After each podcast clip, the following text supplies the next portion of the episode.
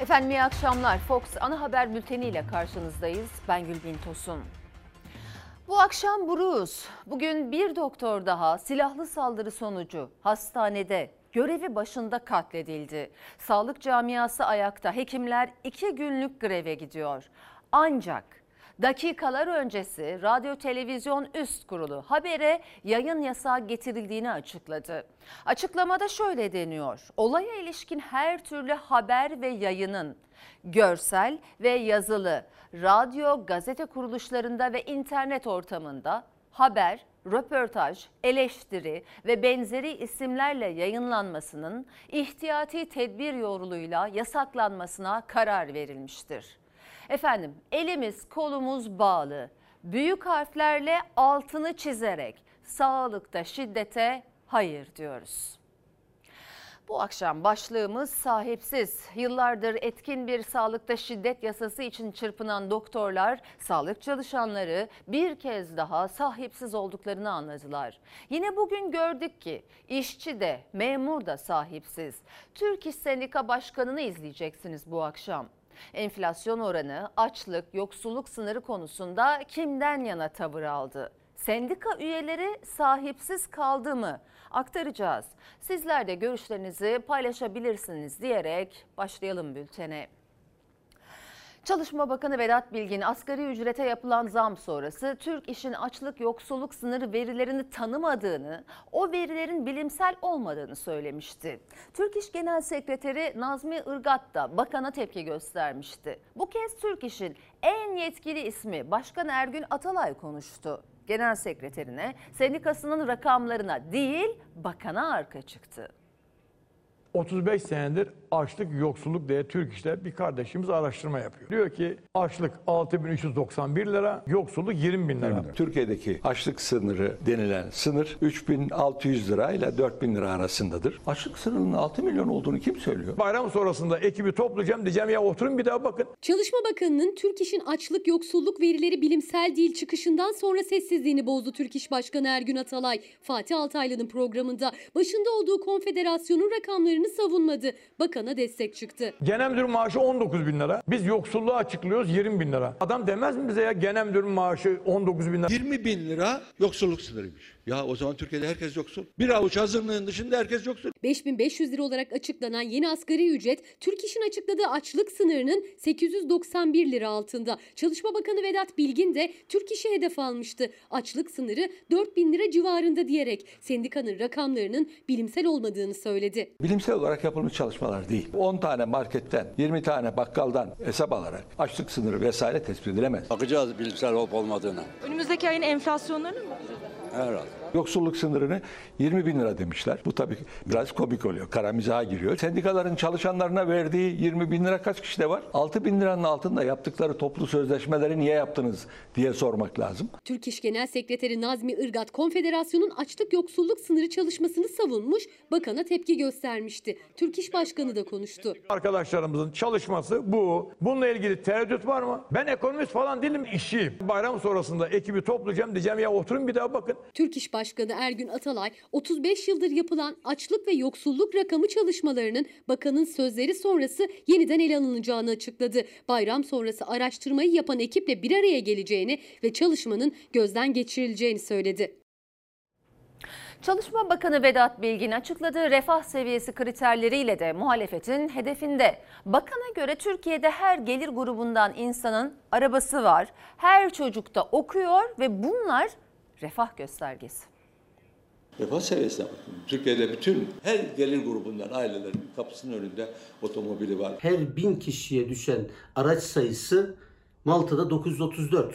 İngiltere'de 840, Yunanistan'da bile 606. Türkiye'de ne kadar? Sadece 254. Bu mu sizin Türkiye'nin refah göstergesi? Çocuklar okuyor. Hepimiz bireysel hayatımızdan da bunu hissedebiliriz. E okumasın. Belli gelir gruplarının çocukları okusun, düşük gelir gruplarının çocukları okumasın. Ne demek ya? 20 yılın sonunda çocuk okutmayı bir refah ölçütü olarak gören bir bakanla karşı karşıyayız. Çalışma Bakanı Vedat Bilgin'in refah kriterleri her gelir grubundan insanın arabasının olması ve her çocuğun okuyabilmesi verilmesi. Bu sözler muhalefet cephesinde tepkiyle karşılandı. Türkiye'deki açlığı reddetmek, yoksulluğu reddetmek, herkesin kapısının önünde araba var falan demek bunlar gerçeği değiştirmez. Sayın Bilgin böyle konuştuğu için Türkiye'de açlık bitmeyecek. Türkiye'de her gelir grubundan ailelerin kapısının önünde otomobili var, çocukları okuyor. Sayın Bakan, eğitim gelirden bağımsız bir şekilde bir insan hakkıdır. Okula giden çocuklarımız bugün yeteri kadar beslenemiyor. Bunu görmüyor musunuz? Türkiye zincirlerini kırıyor. Türkiye kalkınıyor. Bizim rakamlarımıza bakmayın, OECD'nin rakamlarına bakın. Adamın eve ekmek almaya parası yok. Her gelir grubunun arabası var diyor. Orta direğin arabası olsa bile koyacak, benzin koyacak, mazot koyacak parası yok. Çalışma Bakanı Vedat Bilgin'in vatandaşın refah seviyesi üzerinden kurduğu cümleler asgari ücret ve maaş zamları tartışmasını bile gölgede bıraktı. Efendim Gülay Hanım diyor ki vatandaş sahipsiz. Türkiye'de herkes yoksul. Evet.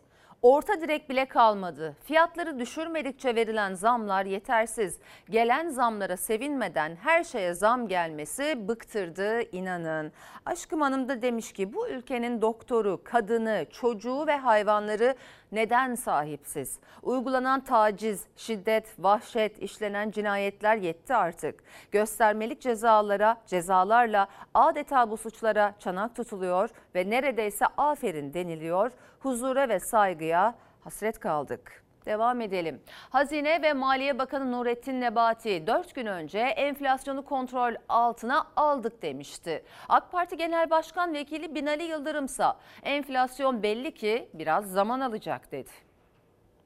Bakın ben 3400 lira emekli maaşı alıyordum. Şimdiki zamla 4600 lira oldu. 1000 lira kira ödüyordum.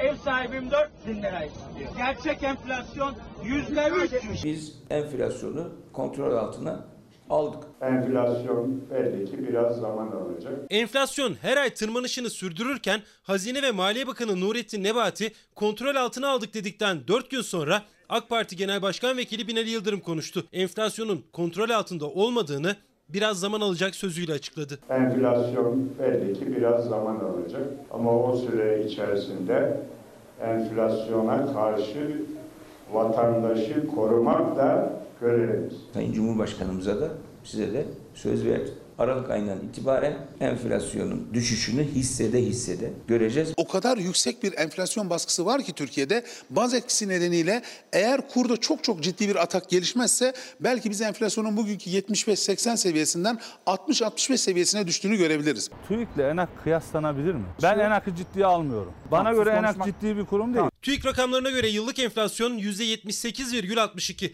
Bağımsız araştırma grubu ENAG'a göre %175,55.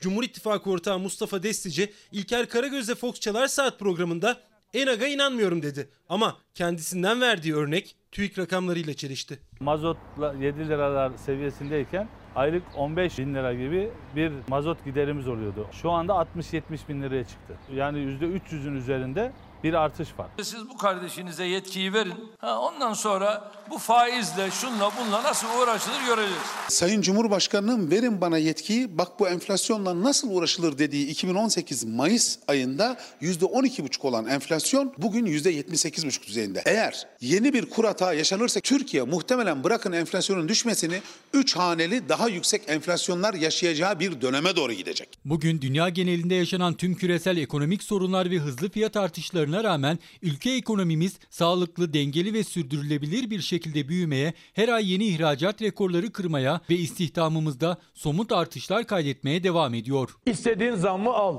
Enflasyon devam ettiği müddetçe alacağın zammın bir önemi yok. Bana zam ver, arkadan peynire, ekmeğe Fazlasıyla yap geri al. yap onun bir önemi yok. Vermenin de bana zam da vermeyin, enflasyon da olmasın. Muhalefet, sokaktaki vatandaş, memur, işçi temsilcileri öncelik enflasyonla mücadele olmalı derken Hazine Bakanı Nurettin Nebati yeni günde de hızlı fiyat artışlarına rağmen Türkiye büyüyor diyerek iyimser tablo çizdi. Emeklinin maaş zammında belirleyici olan enflasyonu TÜİK hesaplıyor. Ancak o hesap emeklinin cebine uymuyor. Çünkü çarşıda pazarda karşılaştıkları enflasyon çok daha yüksek. Emekliler seslerini duyurmak için bu kez TÜİK'in önünde eylem yaptı. Gün gelecek, devran dönecek. TÜİK emekliye hesap verecek. Buradan diyoruz ki TÜİK al zammını başına çal diyoruz. Çıkın çarşıya pazara ona göre insanların maaşlarını belirleyin diyoruz. Nereden alışveriş yapıyorsanız bize de söyleyin. Biz de gidip oradan alışveriş yapın diyoruz. Bayram şekeri bile alamayacağız. Harçlık ne olacak? Harçlık veremeyiz. Ya 50 lira ya da hiçbir şey sıfır. Dertliyiz. Emekliler dertli. TÜİK'in kapısına dayandılar. Çünkü maaşlarına gelen zam TÜİK'e göre. Çarşıda, pazarda karşılaştıkları fiyat artışıysa TÜİK'in açıkladığının çok üstünde. Zamları henüz maaşlarını almadan eridi. Zamsız emekli ikramiyesi ise aldıkları gibi borca gitti.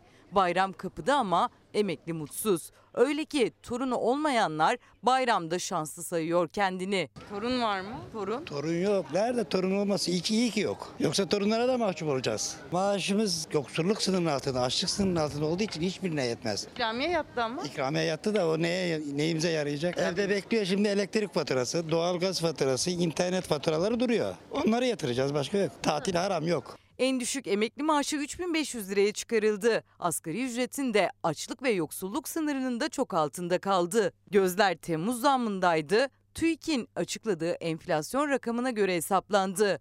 %42,35 zam emeklinin yüzünü güldürmedi.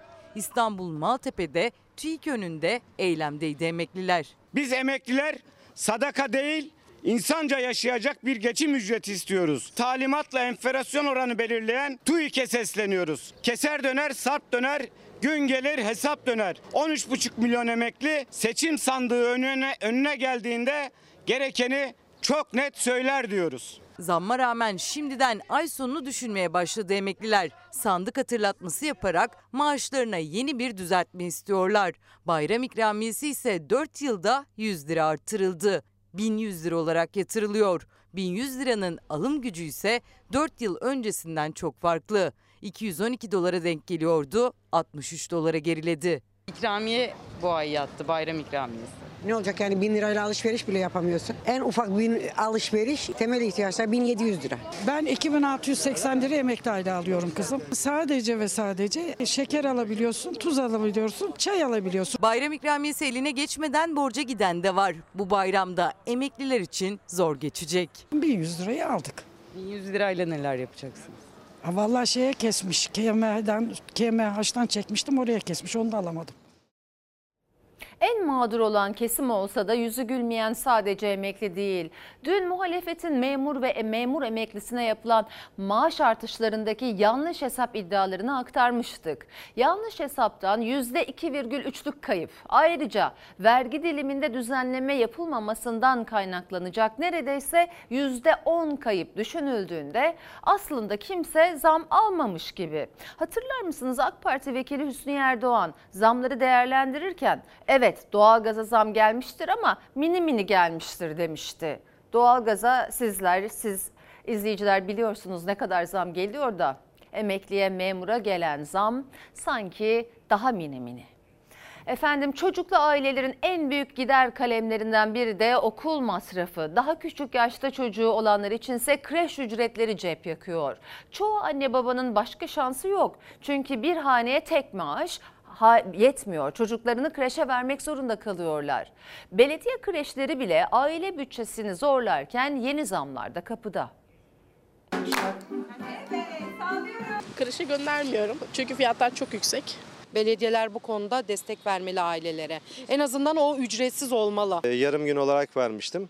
O zaman 600-700 lira civarında bir maliyet vardı. Şu an e, bir aylık e, 2500 lira. Belediye gereken desteği sağlaması gerekiyor. Dar gelirli aileler belediyeden kreş desteği beklerken İstanbul'un en yoksul ilçelerinden Sancaktepe'de belediye kreşlerine %53 zam yapılması teklifi verildi. 650 liralık kreşlerin 1000 lira artı KDV olması istendi. Ki zaten özel kreş fiyatları da 1000 liradan başlıyor. Yarım gün veya tam gün seçenekleriyle aylık ortalama 2500 lira. Asgari ücrete %30'luk enflasyon zammının ardından %50'nin üzerinde yapılacak bu zam çocuklu asgari ücretlileri yine zora soktu. Göndermeyi düşünüyor musunuz? Göndermeyi düşünmüyor çünkü paramız yok.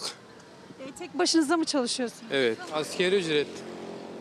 Asgari ücretli 1 liranın dahi hesabını yapıyor ve bugün tek gelirle geçinen aileler açlık ve yoksulluk sınırının altında. Çocukların eğitim için önemli kreş ücretleri ise bütçeleri iyiden iyiye zorluyor. Hatta bazı belediyeler ise kreşleri için istediği bu yıl zamlı ücretleriyle okul öncesi eğitimi iyiden iyiye imkansızlaştırıyor. İstanbul'un gelir haritasında en sonlarda Sancaktepe. Belediye kreş ücretlerini 1000 liraya yükseltmeye hazırlanıyor. İstanbul'un en zengin iki ilçesinde Beşiktaş ve Şişli'de ise durum tam tersi. Kreşler daha ucuz. Şişli'de belediye kreşi 650 lira, Beşiktaş'ta ise 700 lira. Aradaki fark uçuk. 650 de olsa kira çok yüksek.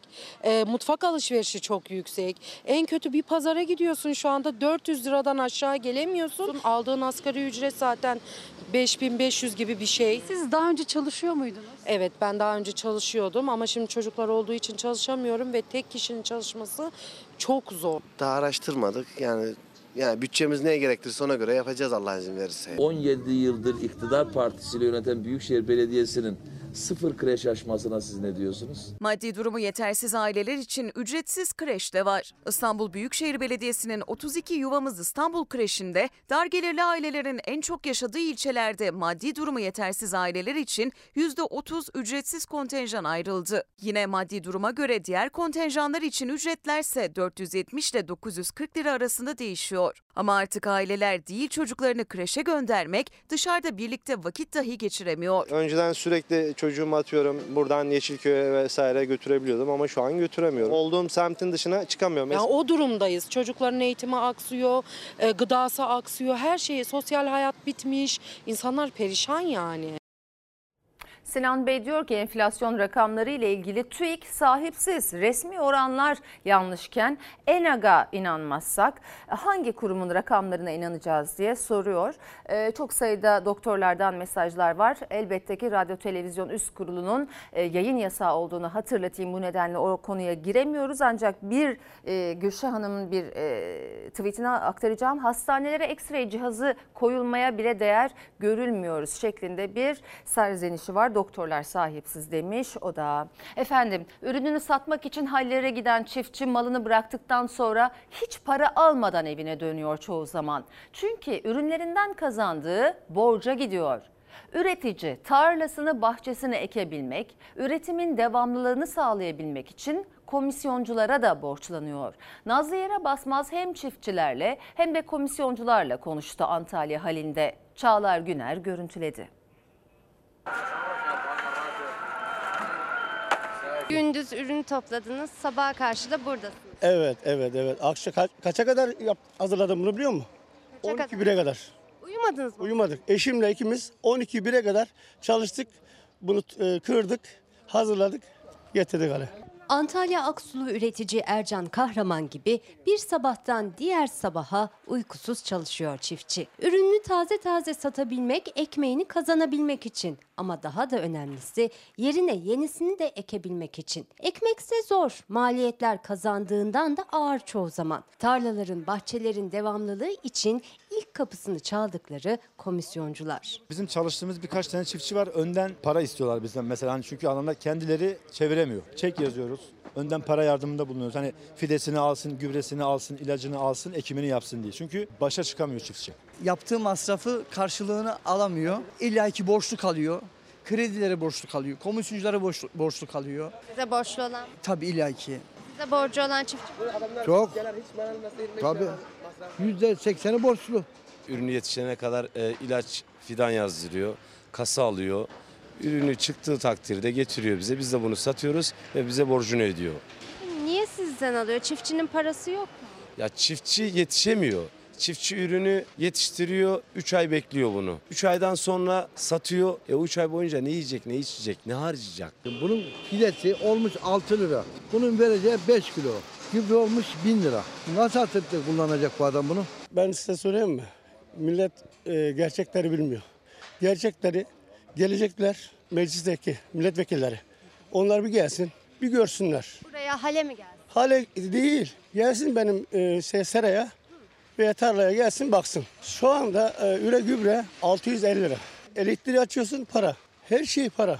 Her girdi kalemi ağır maliyetli olunca geçinmeye parası kalmıyor çiftçinin. Borçla döndürebilen döndürüyor ancak son noktaya gelen artık üretimi bırakmayı düşünen çiftçiler hatta hal esnafı bile var. Yani şu an gerçekten düşünüyoruz yani bu işi hani yapalım mı, yapmayalım mı, farklı bir sektöre mi atılalım? Çünkü yani sebze sektöründe özellikle yakıt çok can yakıyor. Tarlam var 200 dönüm bomboş. Şu an pazara çıkıyorum. Ekmediniz mi? Hiç ekmedim. 10 dönüm yerim var oraya da bakmıyorum bile. Yani 10 dönüm ekmişim ona da bakmıyorum artık. Yani gidip gelmesi bir dünya dert. Küstünüz mü? Yani artık gerçekten küstük. Astarı yüzünden pahalıya gelince tarlasını bıraktı Yusuf Kılıç. Artık pazara çıkıyor. Hala üretebilenin malını alıyor. Yani hatta bugün bir araba kavun aldım. Bir buçuk liraya aldım. Ben kendim eksem 2 lira iki buçuk lira masrafı var yani 12 kiloda. Yani bir buçuk liraya getirip burada adam satıyor da daha komisyon verecek de 1 lira eline ya sağlam geçer ya geçmez. Tabii çiftçi olduğunuz için onun zararından sattığını anlıyorsunuz. Tabii hepsini biliyorum ben kaça geldiğini ona hepsini bildiğim için bi- biliyorum ben ne kadar zarar ettiğini. Bile bile de alıyorsunuz. Yani ne yapayım pazarda gitmiyor. Zaten ezilen küçük çiftçi oluyor. Başkası olduğu yok. Çaba var, çalışma var ama hiçbir şekilde karşılığı yok. Yani bu şekilde nereye kadar gidecek biz de bilemiyoruz yani şu anda düşünüyoruz. Benzine 96 kuruş zam gelecekti, geri çekildi. Çünkü dünyada petrol fiyatları düşüş eğiliminde. Türkiye'de ise zammın geri çekilmesinin yanı sıra uzmanlara göre benzine indirim yapılması gerekiyor.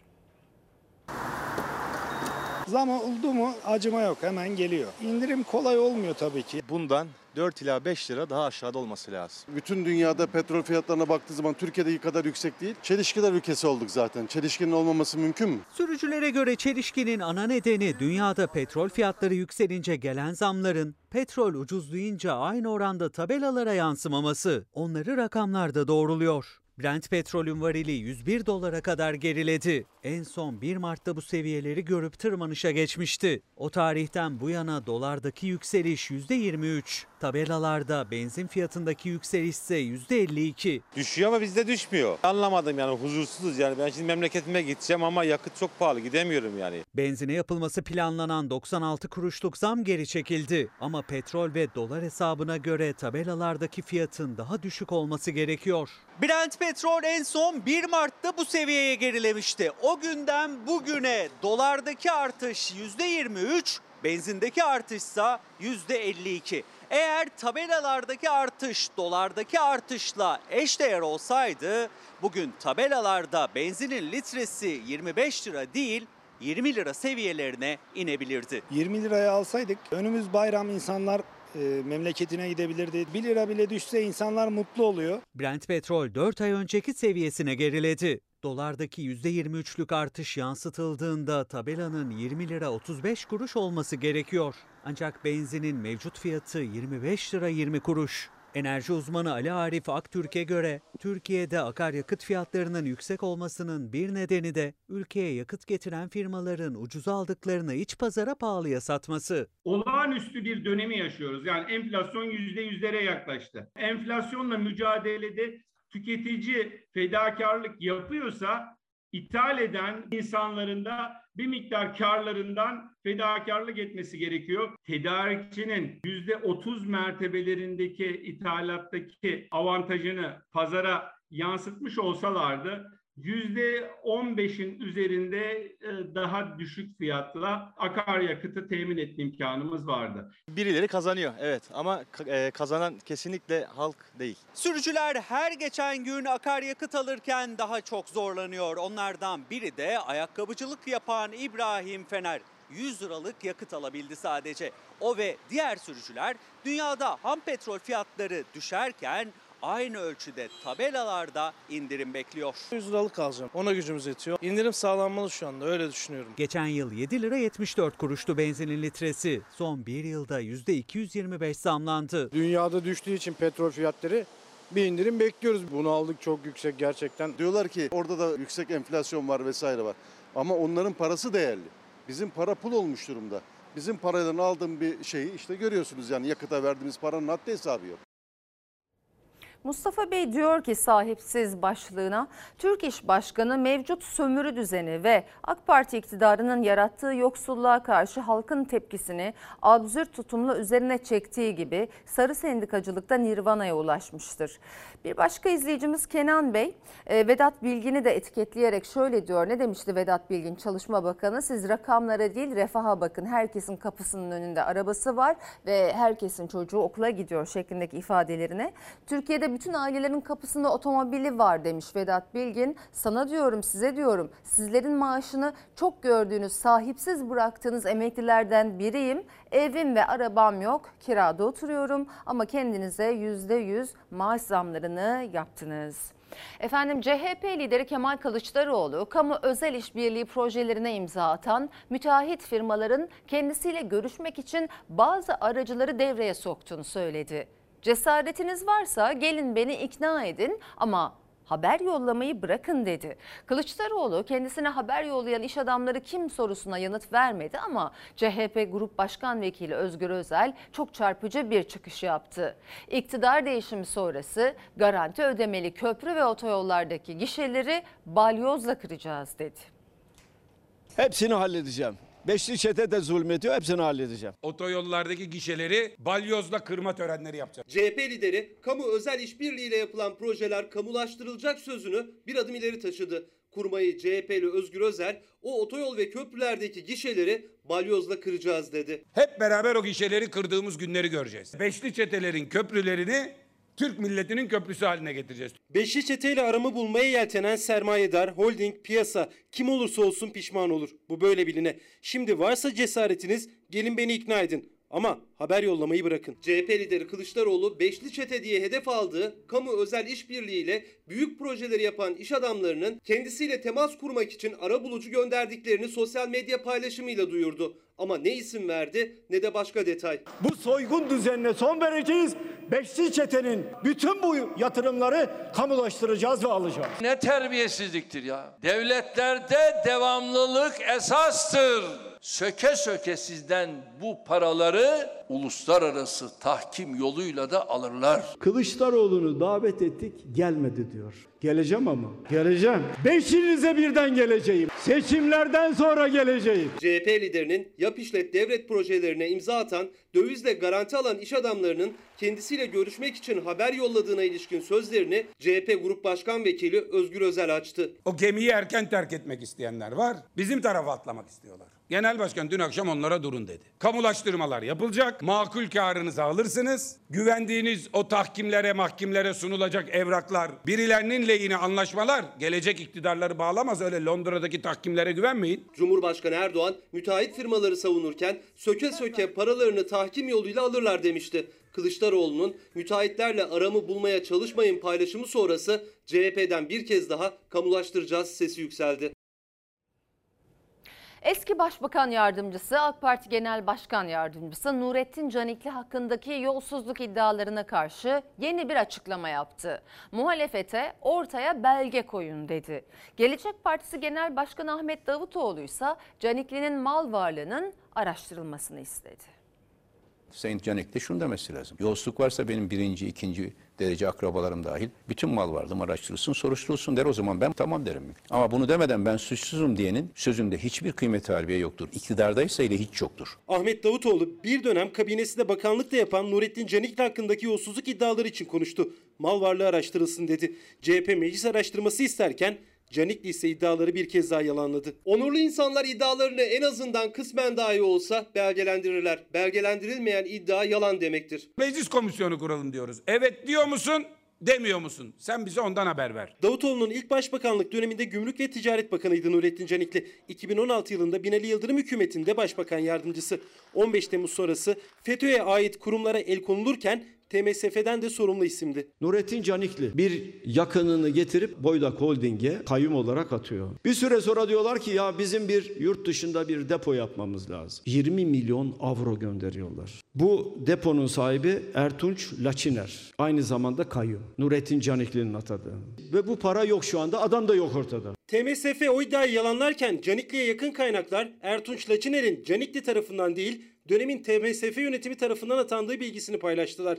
FETÖ'den el konulan Boydak ve Koza Holding şirketlerine atanan yöneticileri belirlediği ve kişisel çıkar elde ettiği iddiasının yanında Canikli hakkında kendisine yakın isimlerin Giresun'da kurduğu bir şirketin TMSF'nin elindeki bir başka şirketin içini boşalttığı yönünde iddialar da var. Akın çorapta da kayyum var. Artı üst çorabın başına bir çorap ördün mü örmedin mi Sayın Canikli? Onu da soracağız. Ortaklık paylarını temsil eden hisselerin cebren ve hile ile el değiştirmesi halinde bir şirkete çökülmüş olur. Akın Çorap şirketinde herhangi bir hisse değişikliği olmamıştır. Bütün bu şaibeli işlerin olduğu bir dönemde başbakan yardımcılığı yapan Sayın Canekli suçsuzum demesi bir anlam ifade eder mi? Dezenfektan satan bakan ortaya çıktığı halde kendisi de kabullendiği halde soruşturulmamış. Yiğit ol yiğittir ki tamam araştırılsın bütün varlığımdır. Akın Çorap şirketinden tarafımca kurulduğu iddia edilen şirkete veya başka herhangi bir gerçek veya tüzel kişiye doğrudan veya dolaylı olarak kaynak aktarıldığına dair en küçük bir delil ve belge var mıdır? Hayır. Canikli ile ilgili niye konuşmuyorlar? Ömer Çelik niye savunmuyor Canikli'yi? Canikli'ye sahip çıkan tek AK Partilinin Canikli olması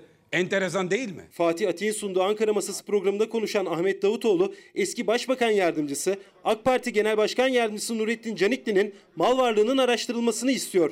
CHP ise Meclis Araştırma Komisyonu kurulmasını. Sayın seyirciler bu akşam buruz demiştik bültene başlarken. Çünkü bugün bir doktor daha silahlı saldırı sonucu hastanede görevi başında katledildi. Çok sayıda mesaj geliyor sizlerden ama hatırlatmak istiyorum. Radyo Televizyon Üst Kurulu habere yayın yasağı getirildiğini açıkladı. Açıklamada şöyle deniyor. Olaya ilişkin her türlü haber ve yayının görsel ve yazılı, radyo, gazete kuruluşlarında ve internet ortamında haber, röportaj, eleştiri ve benzeri isimlerle yayınlanmasının ihtiyati tedbir yoluyla yasaklanmasına karar verilmiştir. Tekrarlıyorum, elimiz kolumuz bağlı ama büyük harflerle altını çizerek bir kez daha sağlıkta şiddete hayır diyoruz. Doktorlarla ilgili sadece bu habere yasak gelmiyor. Doktorların konuşmasından rahatsız olanlar da var. Onu aktaralım. Hacettepe Üniversitesi Tıp Fakültesi mezuniyet töreninde mezunlar adına konuşma yapan genç doktorun sözlerine Tıp Fakültesi dekanı müdahale etti. Konuşmasını bitirmesini istedi. Tüm mezunların ve ailelerinin ortak tepkisi nedeniyle dekan geri adım atmak zorunda kaldı. Bilim, baskıların, siyasi kaygıların olmadığı, demokrasinin ön planda olduğu özgür platformlarda ilerler. Üniversitemiz idari kadrolarının önceliği de siyasilerin beklentilerini karşılamaktan çok üniversitemizdeki bilim insanlarının isteklerini değerlendirmek olmalıdır.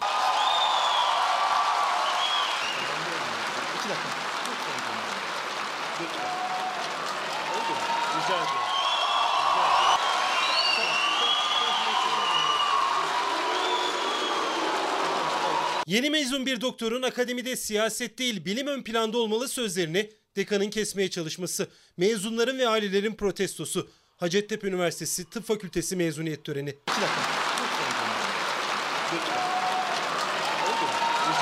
Mesleğimi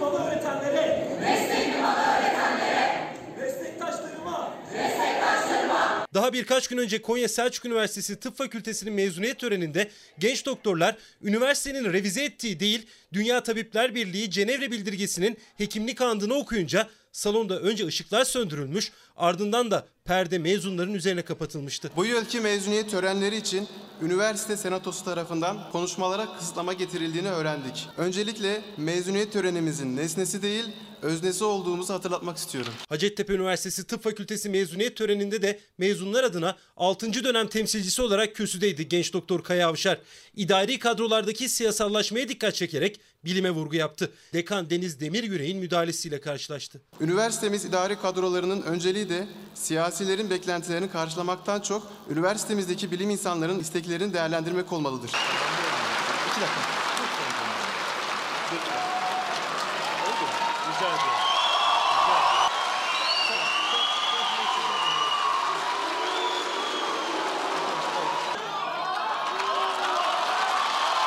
Yüzlerce mezunun ve ailelerinin alkışlı protestosu karşısında dekan geri adım attı. Genç doktor sözlerini yine bilime vurguyla tamamladı. Bilimin aydınlattığı üniversitelerde demokrasinin hakim olması gerektiğine inanıyorum.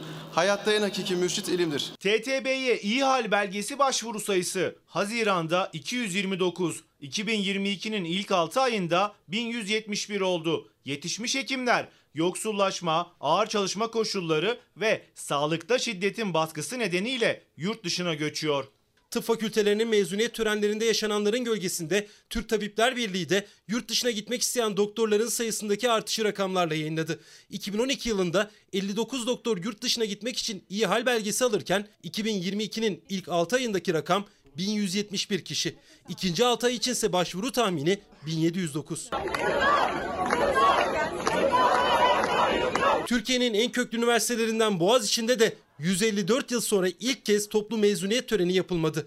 Rektörün seçimle değil atamayla gelmesi nedeniyle aylardır protestoların sürdüğü Boğaziçi Üniversitesi'nde mezuniyet töreni yapılmamasını rektörlük bütçe yetersizliği gerekçesiyle açıkladı. Öğrenciler alternatif mezuniyet töreni yapmak zorunda kaldı. Netim Bey demiş ki sahipsiz başlığına neden bütün milletvekillerinin hiçbir zaman fikir birliği etmediği bilindiği halde kendi maaş zamları için fikir birliği ettiğini de söylemiyorsunuz. Söyledik dün haberde hem muhalefet hem iktidar zam konusunda birleşti başlığıyla aktarmıştık haberi. Bir izleyicimiz de demiş ki Binali Bey'e sorar mısınız enflasyon biraz zaman alacak diyor. 20 yıldır kim var da zaman istiyor? İktidara yeni mi geldiler bizimle alay etmesinler. Efendim koronavirüs vakaları günden güne artarken çok daha bulaşıcı bir alt varyant tespit edildi. Uzmanlara göre özellikle toplu ulaşım gibi kalabalık ve kapalı ortamlarda maske zorunluluğuna dönülmesi şart. Omikron'un türevleri BA4 ve BA5 adı verilen 6. dalgayı başlattı dünyada. Bir önceki varyanttan çok daha bulaşıcı e, ve çevre uyumu daha güçlü ve aşı ve geçirilmiş hastalık bağışıklığından da kaçabilme kapasitesi daha yüksek. Çin'de tespit edildi ve ben bütün dünyanın çok kısa sürede tanışacağını düşünüyorum bu varyantla. Çünkü çok bulaşıcı. Bitti derken yeniden başladı uzmanlara göre. Omikron'un alt varyantı BA5 dünyada yayılmaya başladı. Üstelik 6. dalganın bulaşma gücü daha yüksek. Açık alanda çok yakın temas yoksa yayılmıyor ama kapalı alanlarda özellikle sağlık kuruluşlarında ve toplu ulaşımda maske takmak şart uzmanlara göre. Ama önlemler ve kurallar kalktığı için kendi önlemini alanda yok. Bir sıkıntı, bir ceza olmadığı için biz Türk halkı rahatız. O yüzden. Uzmanlar diyor ki kapalı alanda mutlaka takın. Tabii ki doğrudur da yapmadık işte bir hatadır. Beşinci tren de geçti. Trenlerden yüzlerce yolcu indi. Ancak şu ana kadar bir tane bile maskeli yolcu çıkmadı. Herkes uyarsa ben de takarım. Kimse takmayınca tehlike daha da artmış oluyor. Kendinizi Evet. korumak adına takmak ister misiniz? Vallahi şu andan itibaren takmak takmayı düşünüyorum yani. Bana, beni, beni biraz şey yaptınız. Kendim bir rahatsız. Uzmanlar uyardı. Biz de bir röportaj yaptık. Maskeden başka şu anda koruyacak hiçbir şeyimiz yok doğrusunu isterseniz. Aşı bizi ağır hastalıktan koruyor ama maske kızamık kadar bulaştığını söylediğim, içeri bir kişi girse 20 kişiye hava yoluyla bulaştırdığını söylediğim bir etkende maskesiz olmak kabul edilebilir bir durum değil. Enfeksiyon hastalıkları uzmanı Profesör Doktor Esin Davutoğlu Şenol'a göre kapalı alanlarda maske zorunluluğu geri gelmeli. 3 gün üst üste günlük vaka sayısı binin altına indiğinde kaldırılmıştı maske zorunluluğu. Artık tablo haftalık açıklanıyor. Bir haftada 57.113 koronavirüs vakası geçti kayıtlara. Bu da günlük ortalama 8 bin vaka demek. Ama maske zorunluluğu geri gelmedi. Üçte bir pozitiflik olmaya başladı, artıyor. Ve evet hasta yatışlarında da artış var. Dünyada son iki haftada ölümler yüzde 18 arttı. Demek ki ölümcül. Veri toplayan ülkelerden bakarak görebiliriz. BA5 varyantıyla ilgili henüz Türkiye'de bir istatistik yok. Ancak dünyadaki verilere göre yeni varyant sebebiyle ölümler %18 oranında arttı. Sadece uzmanlara göre de değil, maske takmayanlara göre de maske zorunluluğu geri getirilmeli. Kullanmıyorum yani şu yasaklarda artık. Artmaya başladı ya uzmanlar takılmasını öneriyor. Kural olmasa da takar mısınız? Yani takmam herhalde ya. Mutlaka kural mı olmalı? Evet bence olmalı yani. Kapalı alanda kural mı olmalı yoksa kişiler kendini... Olmalı evet. Yani eskiye dönmek istemiyorsak bence olmalı. Sağlık Bakanlığı aşı konusunda da yeni bir yol haritası açıklamıyor. Oysa son dozların üstünden 6 aydan fazla süre geçti. Profesör Şenol'a göre yeni bir hatırlatma dozunun vakti geldi. Hemen 50 yaş üstüne bütün risk gruplarına, 5-12 yaş arası çocuklara ve ileri yaşa özellikle kuvvetle tavsiyeyle dördüncü dozun yapılması lazım. Beynine pıhtı atan hasta felç kaldı. Üniversite hastanesinde yapılacak bir şey olmadığı söylendi. Doğru fizik tedaviyle o hasta sağlığına kavuştu. Nasılsınız? İyiyim. Geldiğinizde nasıldınız buraya? Hiç yürümüyordum, konuşamıyordum. Devlette yoktu. Devlete yatılı yok dediler.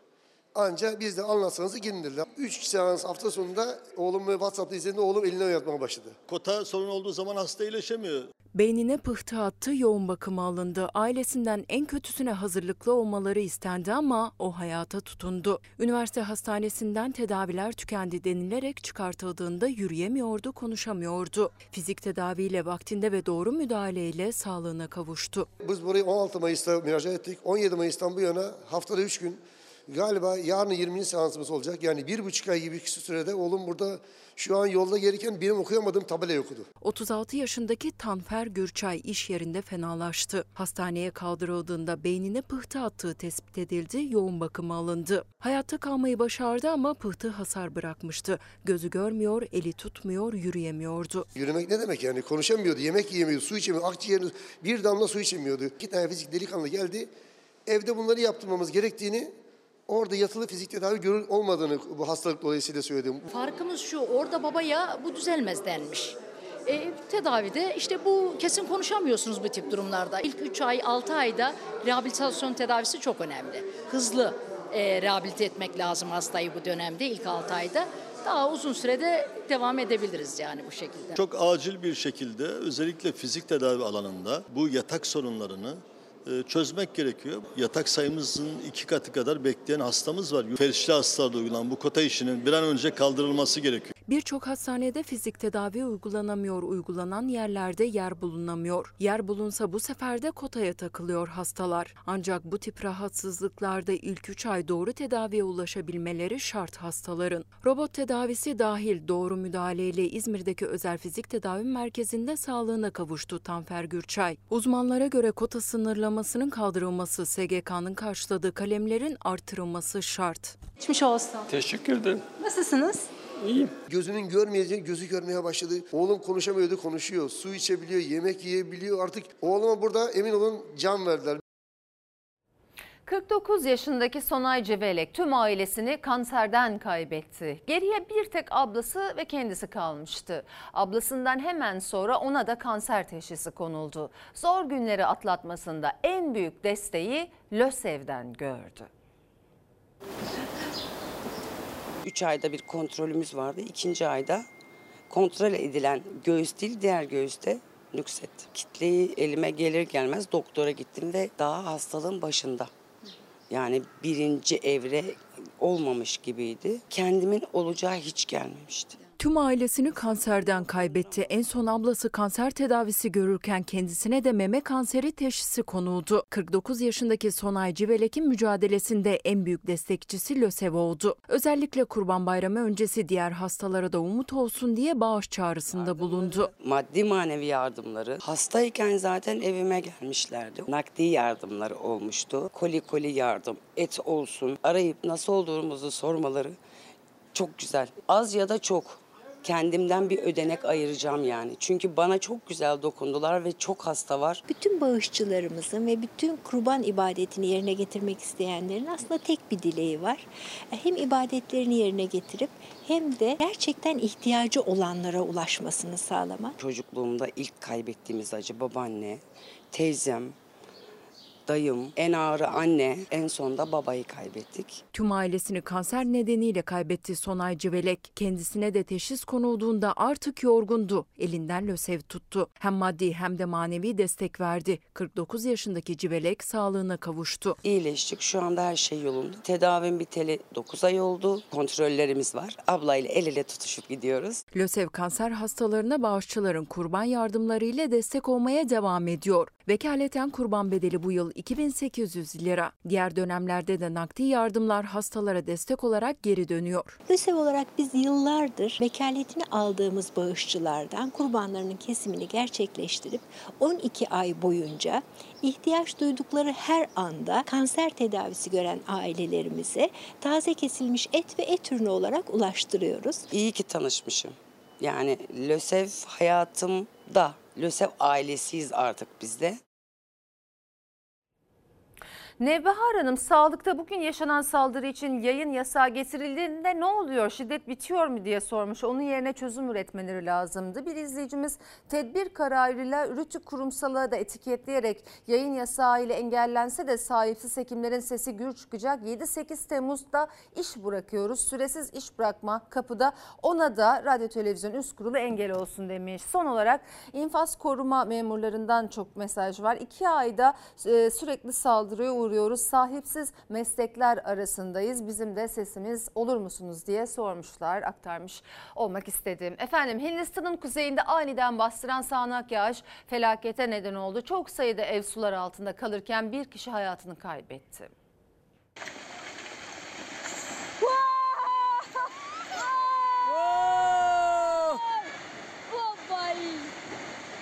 Aşırı yağışlar sel ve heyelana neden oldu. Bir kişi öldü, 6 kişi ise kayıp. Sağanak yağış Hindistan'ın kuzeyinde etkili oldu. Aniden bastıran yağış nedeniyle sel meydana geldi. Köprüler yıkıldı, su baskınları yaşandı.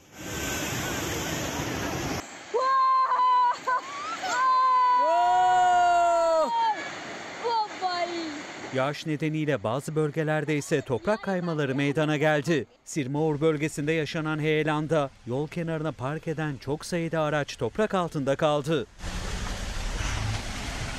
Yetkililer sel nedeniyle bölgede şu ana kadar bir kişinin hayatını kaybettiğini açıkladı. 6 kişi ise kayıp. Hint yetkililer yolların kapanması nedeniyle felaket bölgelerine ulaşım sağlanamadığını söyledi.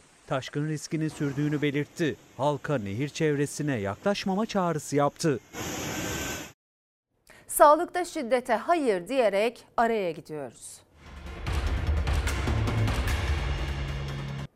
Efendim Fox ana haber bültenine burada noktalıyoruz. Fox'ta yayın dizimiz Gizli Saklı'nın yeni bölümüyle devam edecek. İyi bir akşam geçirmenizi diliyoruz. Hoşçakalın. Her köşesi cennetin ezilir yanlar için Bir başkadır benim memleket